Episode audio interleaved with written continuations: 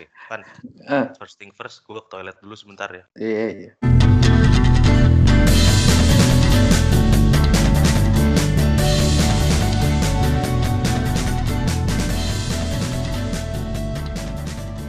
Oke, eh, welcome back to podcast awal weekend dengan gue sendiri Veno karena rekan gue Tri sedang sibuk, jadi dia berhalangan.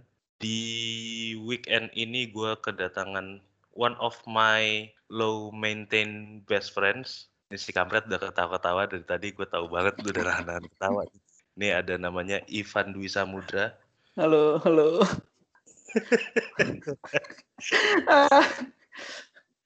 Ya gue Ya, ya. udah lama banget ya. Lu kapan tuh terakhir ya gue ke rumah lu ya? sebelum corona deh pokoknya. Oh iya, sebelum gua ke Makassar kayaknya deh. Jauh sebelum gua ke Makassar. Jauh sebelum mau ke Makassar ya. Oke, Van.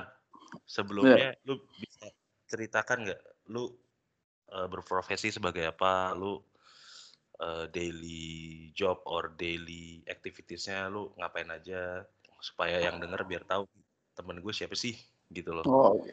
Oke. Lu udah eh, lama nggak interview kerjaan kan, jadi gua memberikan lu latihan gratis di sini. gue nggak pernah interview kerjaan bos malah. Wah iya, lu salah satu dari beberapa temen gue yang nggak pernah interview kerjaan. Nggak pernah. Gue nggak pernah kerja kantoran soalnya. Itu cool banget sih. Keren. Oke. eh, halo, gue Ivan. Eh, gue daily bekerja sebagai instruktur eh, musik, drum lebih tepatnya, di salah satu sekolah musik di Bogor. Masuknya Bogor.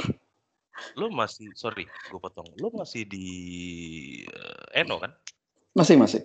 Masih, masih. Tapi Eno lagi semenjak corona ini lagi lagi lagi off dulu. Oke, oke. Occasionally juga gue suka foto. Jadi fotografer. Sisanya ya di rumah aja lah. Nonton YouTube. Ya, oke. Iya, iya, iya. Itu pekerjaan kita setiap kita ketemu di rumah lo ya. Kita punya kamera asik. Eh, mundur ke belakang, Devan. Gua kenal sama lo itu 2008 ya pertama ya? SMA. Ingat gak lo? SMA ya, gue nggak tahu tahunnya. Pokoknya Kita Eh, nonton Avenged Sevenfold. konser yes, konser Avenged Sevenfold anjir. karena lu gak boleh bawa mobil. Bukan Gua nggak juga boleh. Gue belum bisa bawa mobil waktu itu Oh iya, oh iya lu baru belajar sama gua juga lah. Iya, kan gue belajar mobil sama lo. Tuh. Iya, waktu itu kita mau nonton konser Avenged Sevenfold tahun 2008, gue inget banget karena itu kedua kalinya dia ke Indonesia. Emang yang kedua Abis ya, bukan yang pertama ya? Apa 2007 cuy? Yang pertama lo nggak nonton?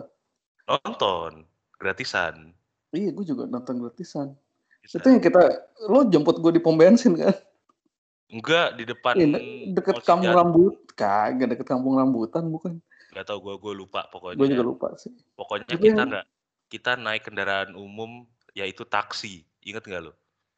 Hah, bukannya naik mobil siapa gitu ya? Enggak, kita ketemu Nggak ya? Idam dan lain-lain itu di sana. Itu, ini bukan yang kita joget-joget ya? Hah, joget-joget. Ya di Iya, di, di Moshpitnya kan?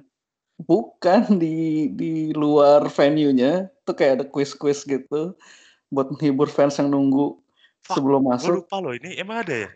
Enggak, makanya kan Sevenfold dua kali kan ke sini. Iya. Gue nonton dua-duanya, salah satunya tuh gue ikut quiz gitu, man. Ah, gue Gue lupa. har- harus kayak kayak kayak kayak flash mob gitu loh rame-rame fans-fans yang lain joget-joget. Gue gue gue lupa. Pokoknya gue kedua itu, pokoknya kita ketemu itu yang kedua. Hmm. Habis itu dan background juga buat yang denger. Ivan ini badannya si tinggi.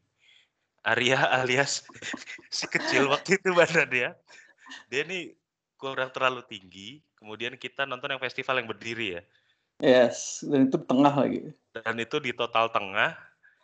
Dan gua harus memikirkan teman apa orang yang baru gua kenal.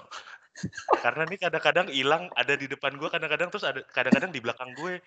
Dan gue inget waktu itu kita sama tem- salah satu teman kita juga ya si Iqbal ya. Iya, Iqbal.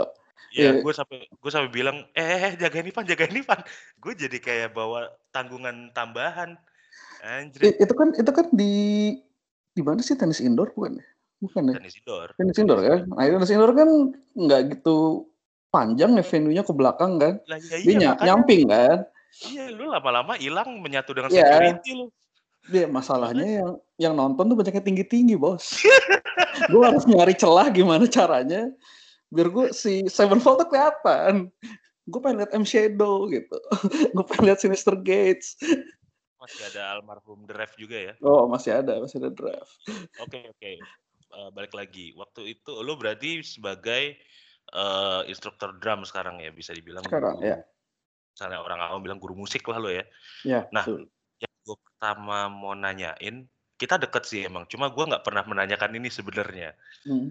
Lu kenapa, lu bagaimana lu into musical industry in this case eh, music education ya. Misalnya lu menjadi guru drum, eh, itu tuh apa sih ininya? The urge of Uang. musical industry. Eh, well, ya awalnya sih emang karena ditawarin aja sih sama eh eh, awalnya tuh gue belajar musik tuh di ritmik musik kan di, di apa punyanya Sandi Pasben, drummer Pasben. lu bertemu guru lu di situ ya, singkat. Nah, terus di situ kan gue gue belajarnya sama eh, Mas Doni, namanya dia drummer Cipu Manik. Nah, terus di 2009 2010 kali ya. Dia itu bikin sekolah sama Eno Netral, NTRL sekarang. Di Tebet, eh di Pancoran. Terus ya gue udah ajakin aja sebenarnya di situ lo mau ngajar nggak?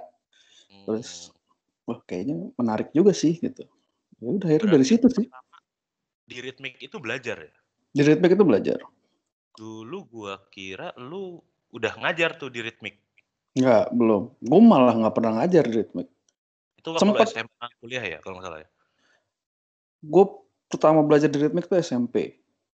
SMP oh ya. Nah, terus SMA tuh sebenarnya udah nggak belajar sih, nongkrong doang di ritmik.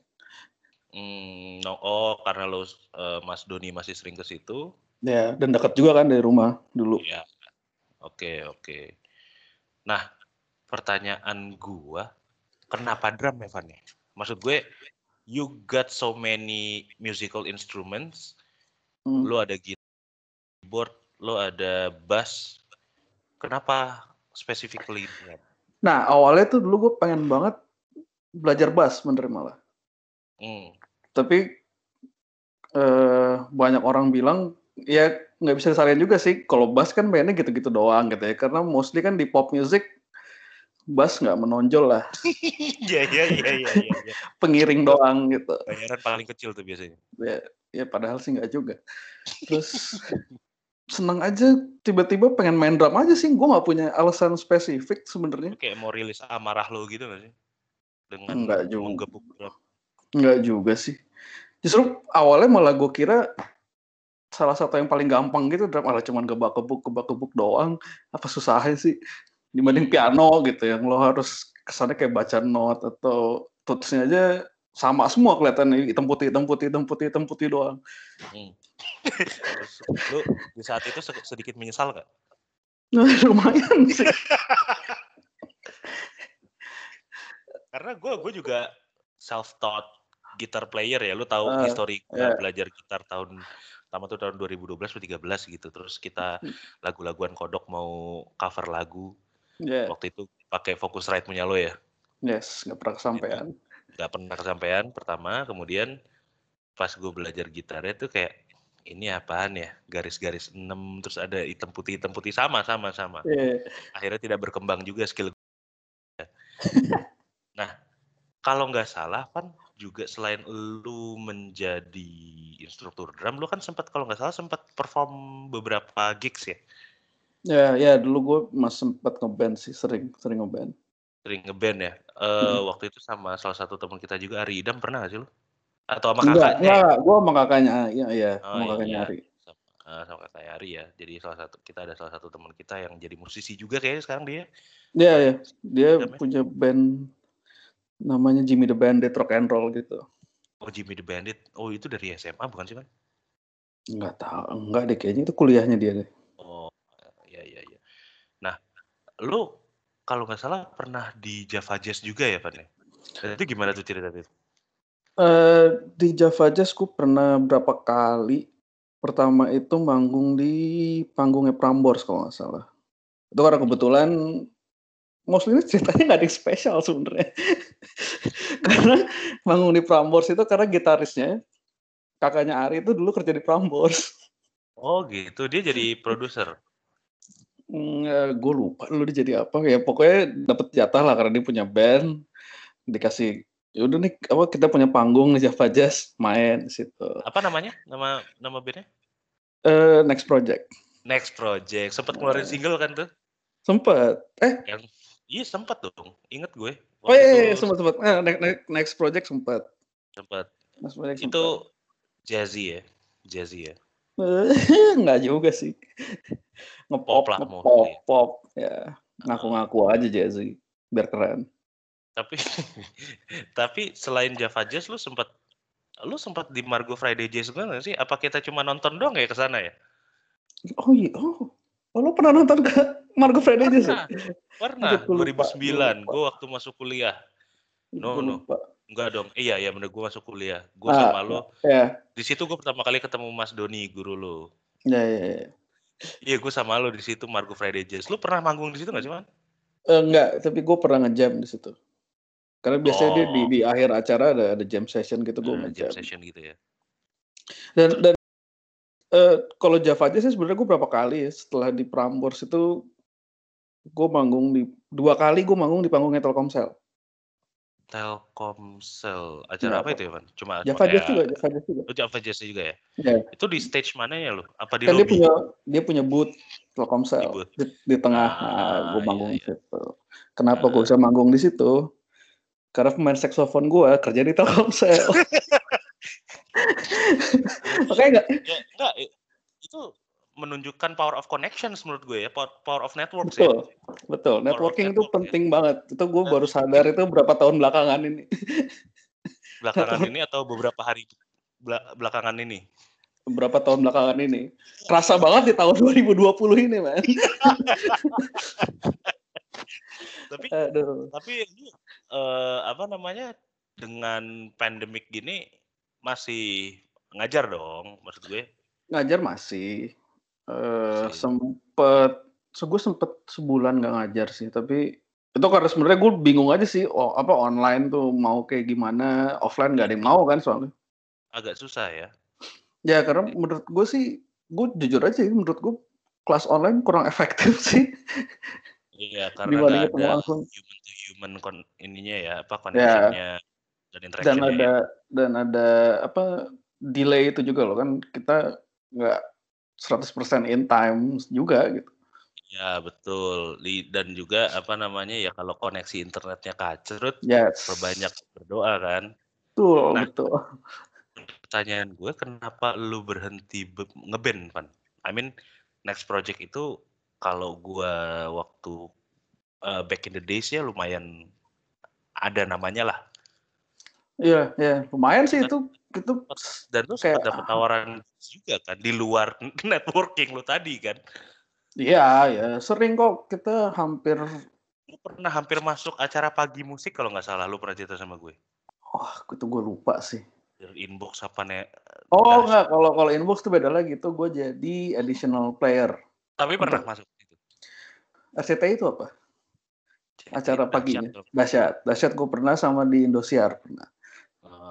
Pernah pernah masuk ya. Ya tapi itu bukan sama Next Project. Itu gue ngiringin Sandi Kanester waktu itu. Oh, yang lagu Sabtu Minggu ya. Yes, tuh.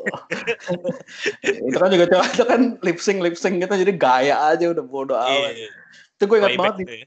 di dahsyat itu bass drumnya pedalnya tuh rusak men nggak bisa lo injek gak ada pedal.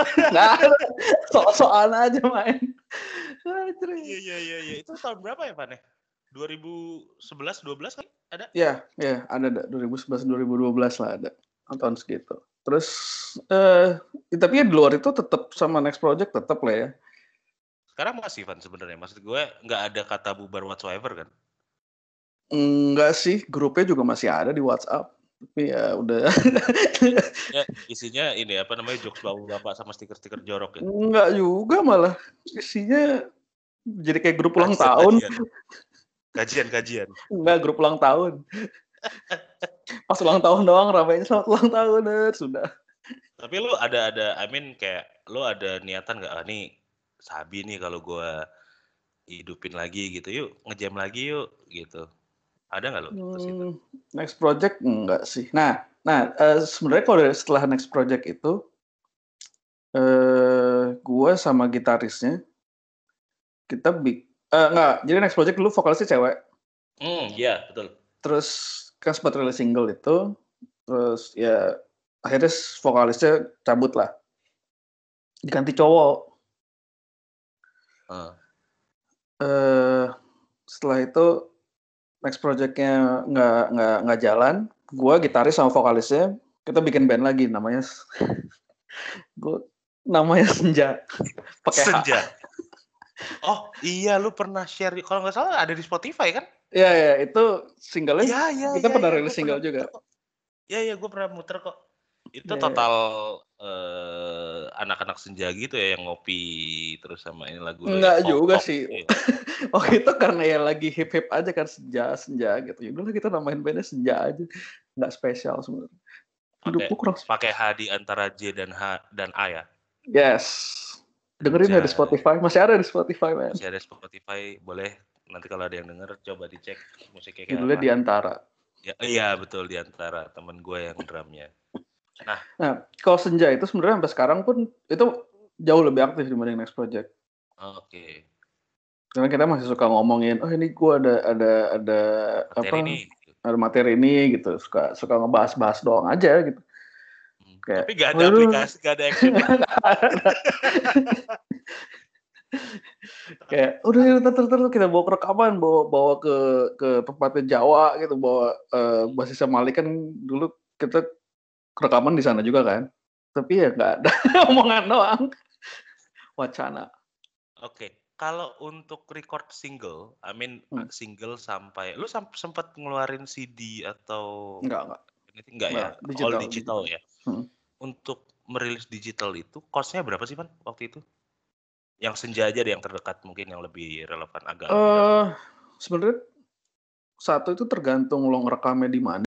Kalau gue waktu itu karena gue ngerekamnya di eh, apa tempatnya Jawa, basisnya Malik di organik, dan gue minta dia untuk jadi kayak produser gitu ya. Hmm. Plus itu ditambah kalau nggak salah yang ngisi keyboard tuh keyboardisnya si Malik juga tuh si si Ilman, yang cowok Oh, yang cowok. Oke. Ilman. Hmm.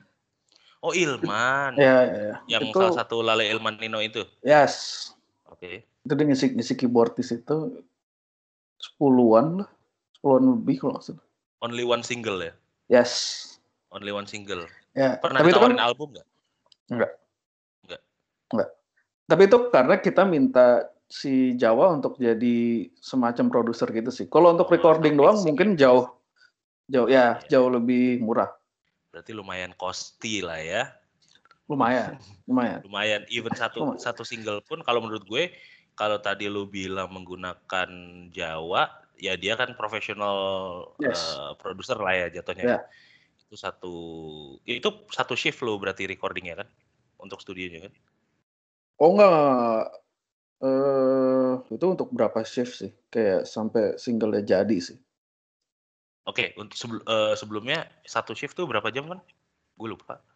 6 6 jam ya? 6 Oh, biasa berarti- kalau kalau recording biasa 6 jam 6 ya. Berarti lu ada sekitar 2-3 shift untuk eh, recordingnya ya?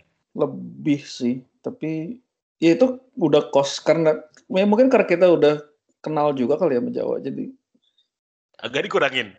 agak dikurangin juga kali ya gue lupa gue Lagi-lagi the power of connection ya. yes itu harus benar siapa pun yang mendengarkan koneksi itu penting bos Iya, betul betul betul. Gue setuju sekali dengan eh, statement itu. Nah, gue balik lagi. Lu kan into drum pertama Hmm. dulu. Dulu bahkan gue sampai inget lu bikin tabungan for Berkeley, Boston. kan. Gue jujur sih Van, gue banyak belajar masalah grit dan resilient dari lo ya. Maksud gue dengan lo yang gue bisa bilang, gue sampai bilang nih orang gila sih. Lo sampai keluar dari kuliah untuk bermusik kan? Itu ya itu salah satu apa namanya manifestasi dari passion lo di situ lah ya itu yang gue Ya, ya. kaget nih orang sakit jiwa tapi gue total respect sih nah untuk menuju drum itu lo kan pasti punya let's say influence lah ya Hmm. influence someone or a band yang influence lo ya itu siapa aja Van yang gue sering Oh. denger kan Vini Colaiuta Oh yes, yes, itu drummer ya. Vini Vini Colaiuta tuh dia apa? Itu jazz ya? Enggak enggak, dia dibilang chameleon malah. Chameleon ya semua bisa Ya. ya, Semua bisa dia sempat main sama Sting, The Police. Hmm, hmm. Eh, pernah Genesis ganti Phil Collins enggak. dia pernah main sama ya banyak musisi jazz lah, ada Herbie Hancock dan segala macam. dan dia juga pernah Dan dia pernah ngisi album. Dewa Bujana ya Pernah, pernah sama Dewa Pernah. Bujana juga untuk untuk Pernah. album, gue lupa album apa. lupa tahun 2012 tuh albumnya Dan dia pernah ngisi albumnya Megadeth. serius loh Yes, gue lupa judul albumnya apa. Pokoknya ada satu album Megadeth yang ngisi Vini Colaiuta. gila itu full range of music sih Parah, makanya dia tuh chameleon banget. Terkenal banget ya di kalangan musisi. Salah satu yang masuk lah ke mana aja dia. Sempat main sama Jeff Beck juga. anjir Jeff Beck Yes. mantep Ya itu kalau kalau drummer ya. Kalau Hmm, band, kalau band tuh dulu gue suka banget sama Muse sampai sekarang sih. Muse ya betul gue dari Yes. dulu dengerinnya Muse gue minta lo ganti lagu yang diganti cuma albumnya kan lo gak ada lagu lain ada nih diganti album Muse-nya buset Anjir. Ya gimana ya Pak ya? Kan kita Iya, stand tapi- grupnya. iya iya iya iya iya iya, Kalau iya, kata iya. anak sekarang stand.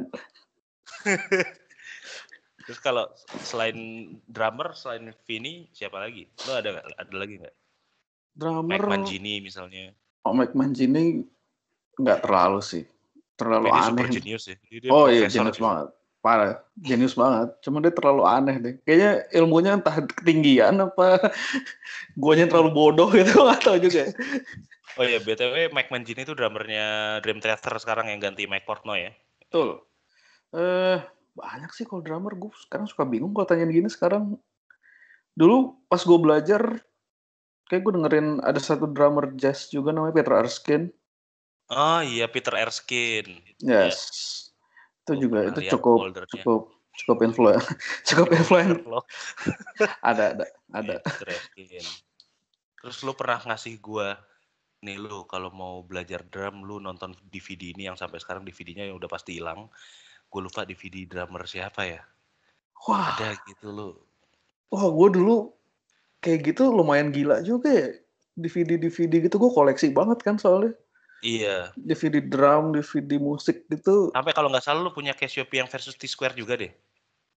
Nggak, itu nggak pernah. soft itu nggak itu itu nggak pernah itu nggak Oh, pernah lu itu di YouTube ya. yes Iya iya iya iya. itu iya, gue iya. mendapatkan secara ilegal well dulu juga DVD ilegal sih bajakan Heeh.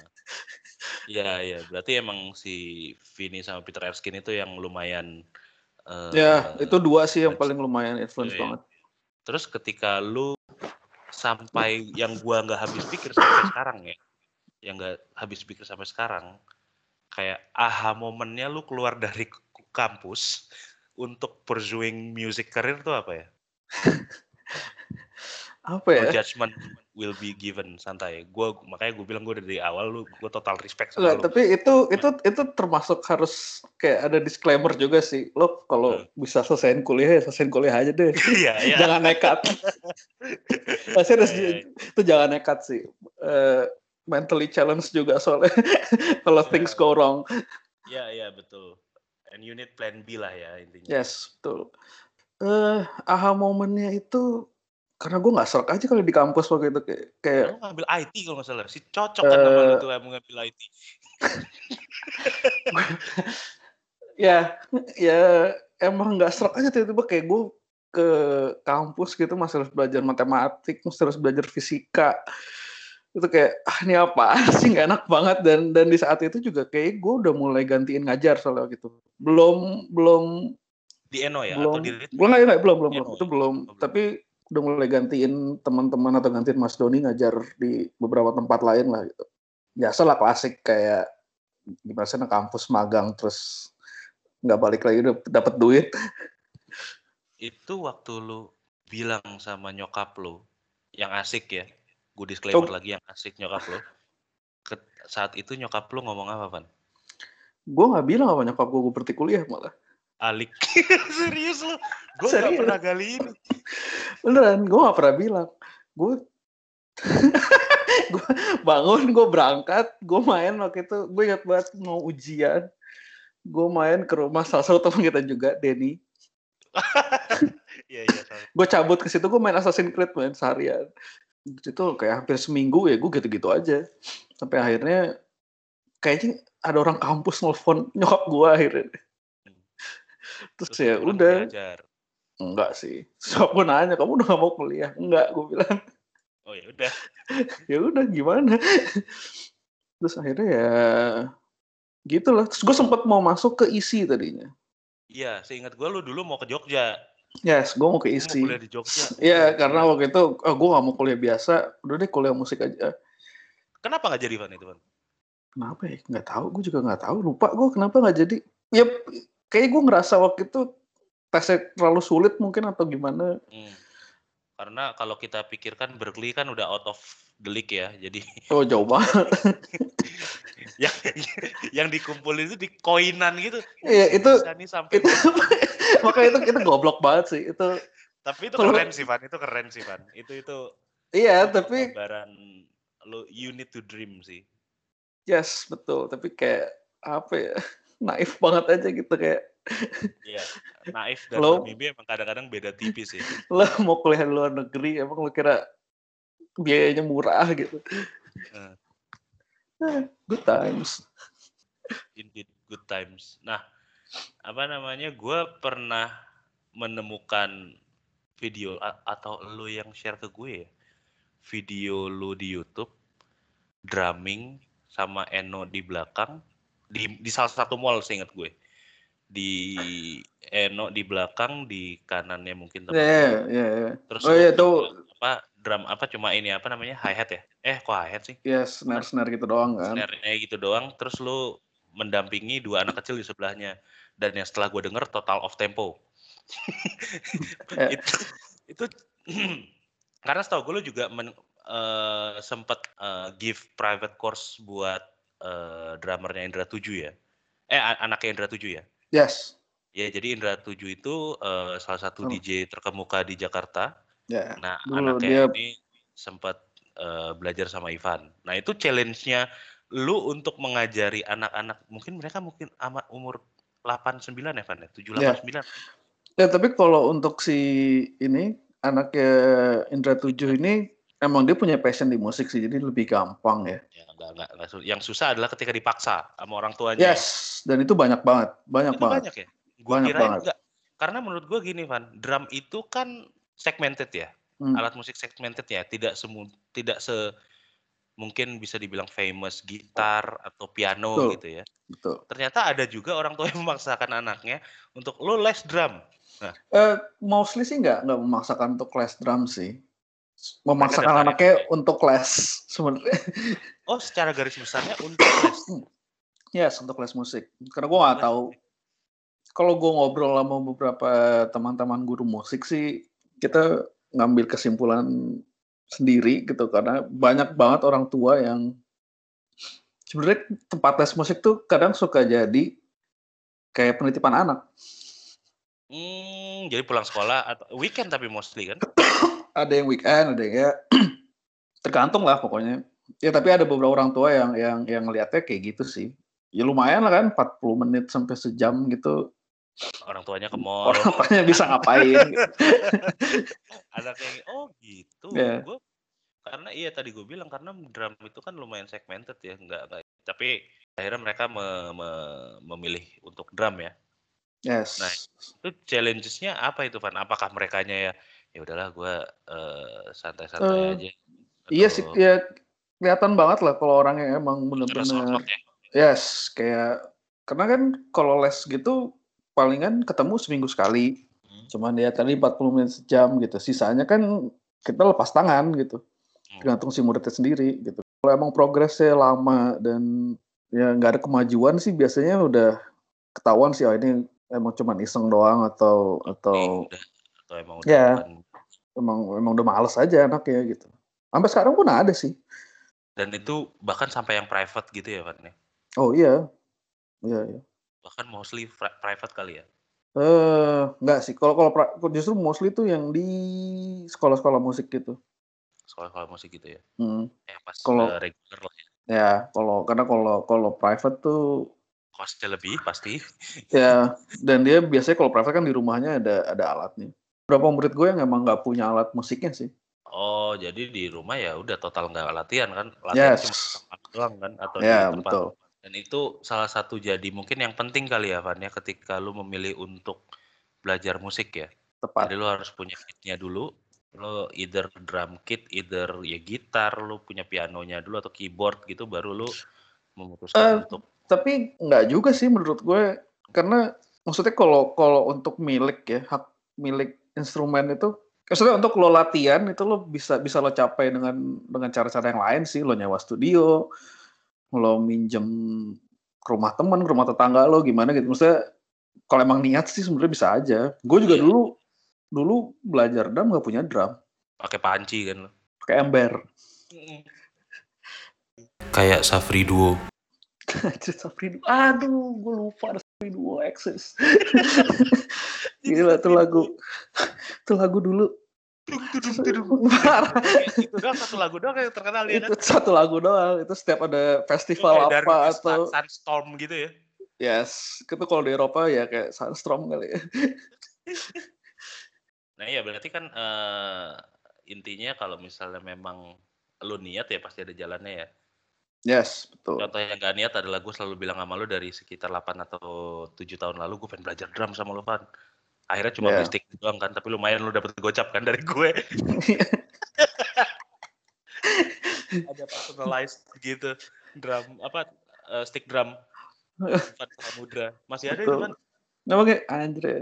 Iyalah, nggak pernah- nggak- lagi nggak pernah lagi Nggak pernah dipapain. iya nggak pernah dia apain soalnya gue taruh aja di kamar Parah. Iya berarti itu itu balik lagi ya itu yang anak kecil ya paling tua lah kasarnya umur berapa Van yang daftar les sama lu private atau regular Dulu pernah ada bapak-bapak sih gue dapet sekali. Itu juga Serius? lama dia ya dia masuk kayak kelas hobi gitu sih. oh gitu Nah, jadi Oh, jadi biasa ya, biasanya kalau di tempat les biasanya ya, jadi nggak semua tempat les. Itu kan dibagi ada kelasnya, ada tingkatan, terus ada yang kelas reguler, itu biasanya bertingkat dari persiapan 1 2 3 4 dan seterusnya. hmm. Satu lagi biasanya ada kelas hobi dibilangnya. Jadi itu biasanya dia nggak nggak nggak ngikut, nggak ada level-levelan lah. Terus nggak harus ngikutin kurikulum, nggak harus eh, reading notasi atau apa gitu. Emang untuk hobi aja, main-main. dan lu juga nyusun kurikulumnya di situ ya Eh di yang tempat sekarang ya. kalau kelas hobi itu bedanya dia cuma kayak oh ya udah lu tahu basicnya dulu lu tahu gebak-gebuknya Ya dan dan mostly eh, sedikit teori, sedikit teori mostly main-main lagu aja sih. Dan menurut terga- lu tergantung muridnya juga karena biasanya kalau kelas hobi ya kita ngikut aja. Masalah sih kayak waktu itu ya dia mau belajar lagu ini gitu. Ya udah. oh based on lagu ya, saya mau belajar lagu ini. mau Dream Theater instrumentally Oke, ya Pak, saya nggak bisa Pak. Maaf ya. belajar sama Mike Portnoy gitu ya. Parah. Berarti untuk kelas hobi itu untuk lu sebagai pengajar lebih challenging atau kayak ah ini semi Enggak, justru lebih lebih Tembak nih. gampang lah. ya, lebih karena- gampang ya? nggak ada pressure-nya ah, ya udah bebas aja terserah deh lo mau ngapain yang penting gue tetap dibayar dalam dal- tetap dalam bimbingan lu maksud gue kayak lu nunjukin cara megang drumnya yang oh benar. iya dong ya Itu- iya. Itu eh, apa namanya berapa lama sih bawa bapak itu kan? Tiga bulan ada kan? Ada ada ada kayak hampir setengah tahun sih waktu itu dia Oh lumayan lama ya, setengah tahun Lumayan, sih lumayan. lumayan. lumayan Oh, akhirnya dia bisa main lagu apa kan? banyak sih ya nggak banyak sih cuma maksudnya dalam dalam waktu enam bulan dari yang nggak bisa apa-apa tuh lumayan lah ya banyak lagu-lagu tua sih sebenarnya ya lagu-lagu eranya dia lah 70 Lagu- 80-an Kayak Hey Jude gitu ya. Si susah tuh drumnya. ya susah banget parah Gitu. Ringo Starr. Double double pedal kan. Asli double double simbal Double simbal. Setnya harus kayak drummernya Metallica. Siapa namanya? Lars Ulrich. Mas Ulrich menurut lo sebagai perspektif pengajar ya? Hmm. Seperti yang tadi siang gue tanyakan ke lo. Menurut lo paling tua tuh untuk belajar musik tuh drum atau any musik in general tuh umur berapa sih? Nggak ada patokannya sih kalau menurut gue. Balik lagi ke individunya. Cuman emang biasanya kalau semakin tua itu lo harus bekerja lebih keras sih untuk untuk untuk sampai titik tertentu itu gitu, dibanding yang muda-muda. Gue nggak tahu kenapa mungkin ya emang karena ototnya udah mulai melemah, mulai menua atau apa Ya gue nggak tahu sih. lah ya, motoriknya Ya, ya. udah nggak secepat atau nggak se-agile yang muda lah ya. Sama Ya. mungkin pola menyerap menyerap ya menyerap informasinya juga lebih mudah kayak yang muda ya. ya belum belum punya beban hidup kayaknya yang Nah, muda-muda. Dari lu sekitar lu udah berapa tahun kan? Ada kali 11 tahun ngajar? Ada gue mulai 2000 resminya ya sebagai pengajar sih di Ano Drum School itu waktu itu gue dari 2010 atau 2011 ya waktu itu. ya. 10 tahun lah ya. 2010 kalau nggak salah ya. Bilang 10 tahun lah ya. Hmm. Murid-murid lu ada yang bisa dibilang sukses nggak? Enggak, eh ada tapi akhirnya juga nggak nggak nggak lanjut di musik sih waktu itu. Ada waktu itu anak SMA, kayak dia sempat gue lupa nama bandnya apa, dia sempat sempat ngeluarin single-single juga gitu. Tapi ya akhirnya udah kuliah, udah stop juga akhirnya main musik. Pernah bikin band juga dia? Nah, ngeluarin single segala macam, Oh ya? Ya. Tapi udah udah hilang sama sekali. udah hilang. Hmm. Dia nggak se-passionate lo lah ya. Enggak, belum gue belum menemukan orang yang passionate gue. Iya iya iya. Berarti dari 10 tahun lu belum melahirkan. Mungkin talent talentnya banyak, cuma lebih banyak memilih safety ya Yes. dari karir lain ya. Ya, ya kalau yang dibilang kayak mainnya bagus sih banyak sih, cuman emang emang nggak nggak nggak ada yang akhirnya serius di musik sih. Lebih ke hobi semua. Eh gini Van, kalau misalnya nih ada teman-teman gue yang denger atau bahkan gue gitu ya, Hmm. bisa dibilang gue mau bilang early adult, umur gue udah 28, udah nggak early.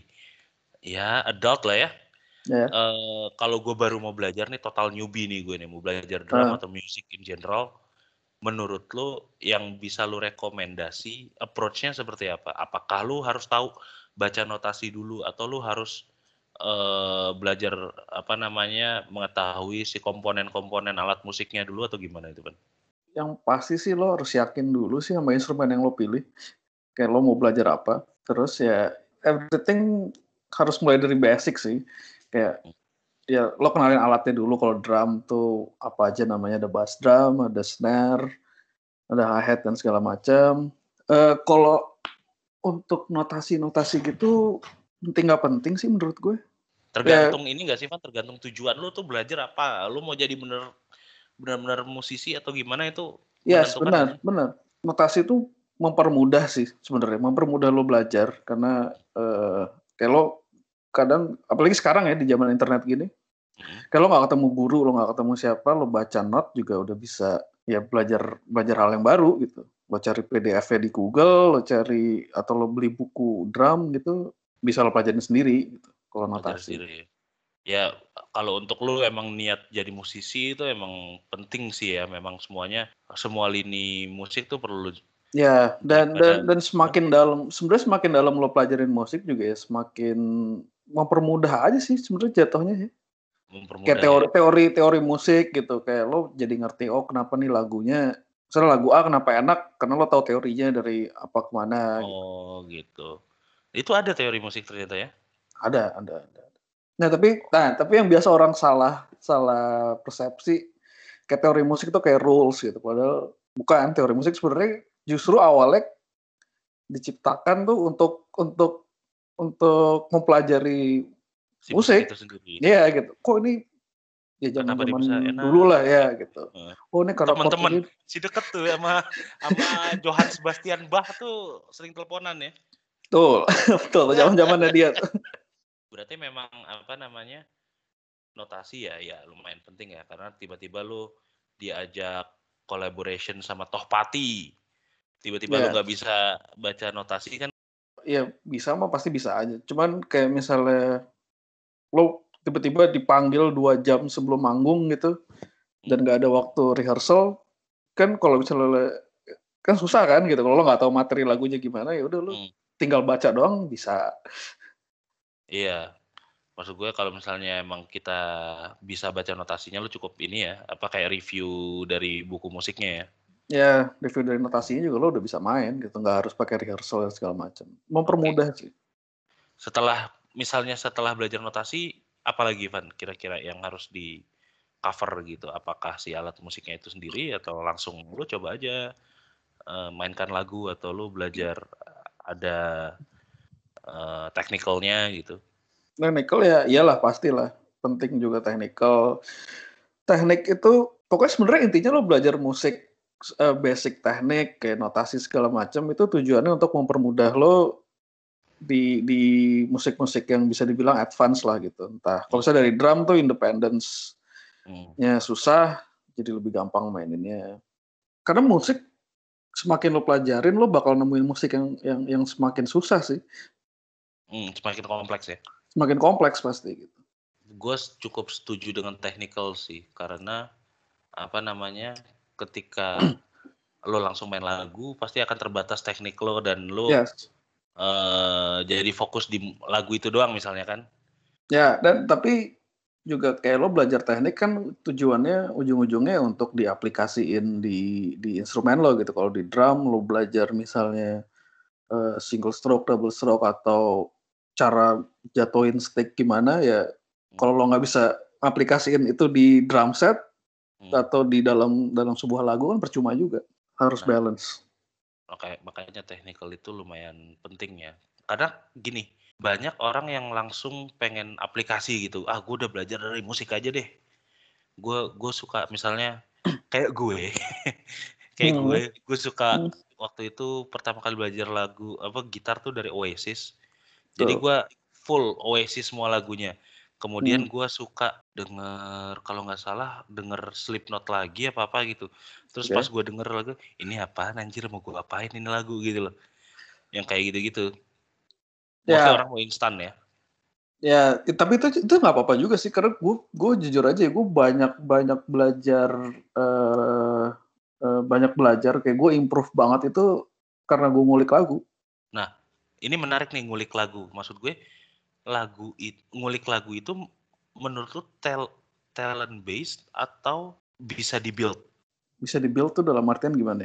Bisa dibuild tuh uh, maksud gue kayak lu dengan uh, sering denger lagu itu terus lu mengambil alat musik lu terus lu apa namanya coba mainkan terus lu jadi kayak terbiasa gitu loh kan. Oh, gue udah biasa oh. denger ada dengar apa jadi mungkin oh iya ya, ya pas uh, apa ujung-ujungnya pasti kayak gitu sih semakin sering lo ngulik lagu hmm. semakin kayak lu banyak-banyak detail-detail kecil yang pasti lo denger sih oh iya uh, kalau dibilang talent base juga ya eh, semua orang bertalenta lah gimana ngasahnya aja sih tapi ngulik lagu itu cukup penting karena uh, banyak banget orang yang belajar musik cuman dari ngulik doang kayak Dave Grohl Kayak oh, Dave Grohl tuh gitu ya? Eh, dia gue gitu baca denger interviewnya dia ya dia dengerin Beatles aja, mainin lagunya Beatles. Nah dia bisa main gitar juga. Karena kan lo apal misalnya yeah. kunci dari chord progresi dari apa ke mana ke mana gitu ya. Iya. Karena dia uh, memang satu dia bisa main gitar dan dia juga udah sering denger lagu kali Van ya. Yes, dia betul. for his whole life tentang musik gitu loh. Betul. Betul. I see, I see, I see. Nah, cukup clear sih menurut gua lo notasi penting, technical penting, yes. mendengarkan musik ya. Mendengarkan musik. Dengerin musiknya penting gitu ya. Nah, ya karena kan hmm? karena kan ya ujung-ujungnya kita main untuk untuk main musik juga gitu. Iya. Kita belajar musik. Ya kecuali kecuali, kecuali lo mau solo sendiri one man show ya terserah sih. Ya. Sah-sah aja. Iya, either lu mau jadi musisi atau lu mau apa namanya bahasanya mau cuma main-main pada akhirnya ya lu harus mendengarkan musik gak sih? Iya. Yeah, avant-garde apa pun ya dengerin Wah, musik. itu avant-garde itu sampai sekarang gue masih belum kedengeran gue. Gak bisa denger gue avant-garde musik itu. Coba digedein aja volumenya kalau nggak bisa denger. Nah itu itu berarti gue tuli dong.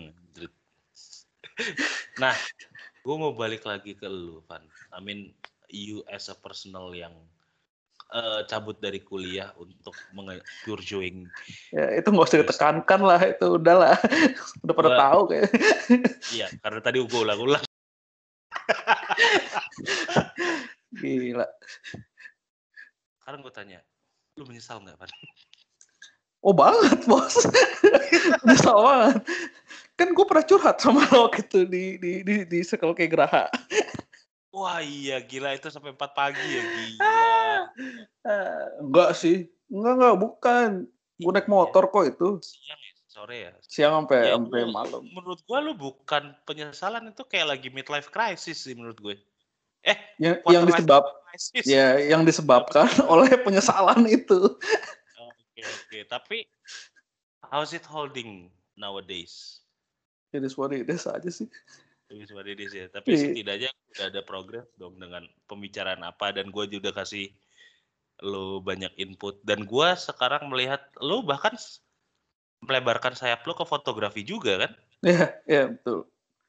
Ini kayak instead of lo uh, bahasanya tuh dwelling dengan penyesalan lo, ya lo menye, menye, melebarkan sayap lo kan? Ya, ya karena sebenarnya at the end of the day kan kalau kayak gitu-gitu ya gue nggak bisa bilang semua orang harus gini juga sih. Cuma maksudnya, atas kalau buat gue pribadi, ya life must go on aja gitu. Lo mau ngapain lagi? Jadi ya gue waktu itu ya ada kesempatan buat belajar foto ya gue ambil aja. Dan kebetulan kakak ipar lo juga sangat seni anaknya ya. Ya. Sangat seni juga ya dan itu koneksi juga menurut gue Evan dan lo kalau nggak salah dapat uh, job prewed pertama tuh karena dari dia kan atau itu saudara lo ya lupa gue job prewed dari saudara gue dari saudara dari saudara saudara lo ya ya terus waktu itu mau kedua sempat mau ada prewed tapi nggak jadi itu sayang banget itu gue anjing yang Enggak Sun sih, gue nggak mau jinx. Apa lu Sun? Oh udah ada. Enggak, enggak, enggak. Enggak perlu dibahas sini, tapi lo lo akan tetap top of mind gue lah untuk fotografer. Nah, gue diterbangin ke Makassar gitu. Ya gak di sini dong. Nah, Is. itu menurut gue cukup ini ya, apa namanya? Gue gue gue tahu sih waktu lu agak dropnya itu itu gue melihat Ivan yang jujur aja gue dari si Ivan ini gue belajar banyak belajar banyak mengenai cuek bodoh amat yang kayak lo uh, it is what it is gitu kan menurut gue yeah. yang iya. gue ambil positifnya sih cuma gue nggak pernah melihat sisi Ivan yang kayak wah ini kok kayak chaos banget nih anak tapi gue melihat resilient lo di situ luar biasa sih maksud gue mungkin satu sisi lu masih menyesal tapi lu kalau gue ngeliat sih nggak lu nggak idis wadidis Ivan lu masih ada apa drive untuk getting more aja sih ya, ya tapi, tapi maksud gue kayak kayak maksudnya nyesel ya penyesalan sih pasti ada cuman ya mau gimana gitu. bodoh amat maksudnya kalau lo pikirin terus juga malah makin down gitu ya makanya cuek aja sekarang ya nonton YouTube paling kan kalau gitu cari apa have fun aja lo. Yo, itu kuncinya Tuh. sih have fun karena kadang orang gue melihat ih orang pada ngeselin ini kayak kurang bahagia ya orang-orang kayak gini ya. Oh, banyak kurang banget. Tuh. Kan ya. Tuh. Nah, makanya Tuh. itu juga yang salah satu yang gue belajar dari lo kalau misalnya ya life should have fun. Yeah. Some points gitu ya tapi gue sekarang ngeliat lu mudah-mudahan lu in a better state dibanding itu tahun berapa ya kan dua tahun tiga tahun lalu ya ya mungkin iya karena itu gue baru-baru kuliah kok gue baru lulus kuliah gue baru ya itu juga kayak gue baru-baru pindah sih itu dari baru-baru pindah ya. betul lu udah di rumah lo yang jalannya gede itu yes nah, gede banget jalannya mm -mm.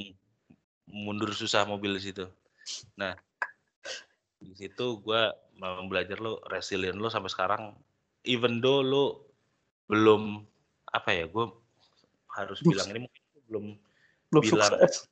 Enggak kalau sukses mah sukses is a state of mind menurut gue mungkin lo belum menghasilkan karya yang apa ya bahasanya ya nggak hit sih. Maksudnya kayak yang orang lu-lukan gitu ya. Nah, tapi itu juga, ah itu juga termasuk kayak si yang tadi lo bilang itu sih sukses Iya. itu sih. Karena yang hits, gue nggak terlalu mikirin sih kayak gitu-gitu. Lo, lo, lo masih ini ya, maksud gue idealisme masih, masih Enggak juga sih maksudnya I just do gitu. Kayak orang mau ngomong apa ya bodo amat sebenarnya. Ya kayak Iya. misalnya sekarang foto gitu kayak Hmm. ya likes-nya juga cuman 20 30 juga bodo amat gitu. Gue sebenarnya nggak nggak terlalu mikirin yang gitu-gitu sih. Berarti lo you just do what you like aja. Yes. As, as itu tidak negatif ke orang lain sebenarnya. Betul. Betul. Itu sih yang kadang-kadang orang miss ya. Dengan dengan banyaknya sosial media gini kan apalagi sosial media itu kan metric system ya. Hmm. Lo dengan likes lo wah kalau likes-nya banyak berarti gua love nih atau Iya, gua iya, di iya. orang nih gitu. Ya tapi emang apa itu sesuatu yang menyenangkan sih gitu kayak gue gue ngerti sih kenapa orang bisa kayak gitu karena ya emang kalau di appreciate sama orang banyak mungkin ya emang rasanya enak gitu buat gue it's not the most important thing in life juga sih kayak maksudnya ya, ya untuk gue mikirin gitu untuk ke beberapa orang terdekat aja sih Hmm. kayak total strangers gitu ya bodo amat Oh iya iya iya clear karena sistem ketemu sekali ya kalau misalnya ketemu ya udah habis itu juga besok nggak ketemu lagi gitu.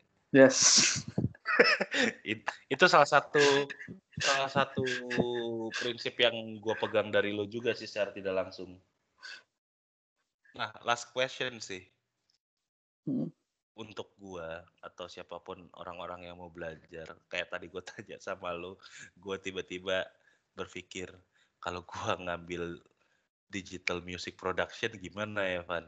Hmm. Un- pesan-pesannya untuk orang yang mau memulai belajar musik di umur gue atau lo lo bisa memberikan apa well eh ya klise sih ya just do it aja sih dan dan dan dan dan dan itu namanya belajar pasti susah ya. Lagi kalau kalau kalau satu bidang yang emang asing banget buat lo, yang lo mulai dari nol, itu tantangannya pasti berat. Tapi ya kalau kata The Massive jangan menyerah gitu. wah iya itu tau nggak lo The Massive itu lagunya buat siapa Buat siapa? buat Manchester United. Yang jangan menyerah ini. iya Kalau tahu ada lah gue pernah denger kenapa buat Manchester United? ya nggak tahu kenapa Ya, karena mungkin waktu itu abis Sir Alexnya lagi abis turun Enggak lah, jangan menyerah mah. Harusnya MU masih berjaya deh kayaknya. atau abis kalah final apa gitu ya mungkin kalau final champion. I guess so iya Iya sih si si si Rian the Massive Ya, fans MU. kan MU banget kan sama Persija Parah. kan. Oke, Van, Eh. thanks for taking the time. Gua gue sih sebenarnya senang banget bisa ngobrol sama lo. Padahal gue kemarin pulang, gue mau ke rumah lo, gue dipingit sama orang tua gue, jadi agak sulit. Jadi ya itulah gue banyak belajar dari Ivan, gue banyak belajar dari eh, musik dari Ivan, film pun kita punya berapa satu terabyte. Oh, banyak banget. Sekarang udah masih- nggak ada. Masih era Udah penjahat ya. Ya, masih udah era torrent sekarang. ya. Sekarang Yes. gue udah kita Legal dimudahkan aja lah. Ya. Nah, dimudahkan. Terima kasih untuk Bapak Veno. udah nge-share akunnya. Oh iya lu pakai akun gue ya. Yo, Oh iya. Netflix kita sharing ya lupa. lupa. Parah. Iya iya kok ada empat akun ya ya ya ya benar benar benar. Gak apa-apa gak apa-apa tapi memang apa namanya eh it's nice to know other side from of your friends sih maksud gue lo yang tadi lo bilang lo menyesal lo pernah ke gue eh sore-sore curhat kayaknya Yes. kalau nggak salah lo sampai nangis deh Lo Gua sampai anjir. Ya, enggak. Kagak. Kagak, orang kaca-kacain. Orang itu di circle kayak anjrit gue iya nggak mungkin di publik gitu. Kalau di rumah gue mungkin ya berkaca-kaca. ya lu berkaca-kaca di depan gue udah lah nggak usah lu lu nggak usah sok-sok pasang image kuat di sini Kagak men, bukan. Maksudnya itu mah emang kayaknya gue gak ngerasa. Gue inget soal itu di Circle K. Karena orang yang gue curhatin tuh dikit oh, di iya, saat iya. itu. Jadi gue inget semua. ya ya oke oke oke oke well thank you Van for the time Thank, thank you for having me. ntar kita ngobrol lagi dan gue masih pengen belajar sama lu dengan cara yang lebih enak sih. Yes, gue juga pengen belajar banyak sama lu sih. Belajar apa lu? Gak tahu. ya, pokoknya belajar aja. Ah pasti ada yang bisa dipelajarin lah bu. Oh is, thanks Van. Thanks juga Van.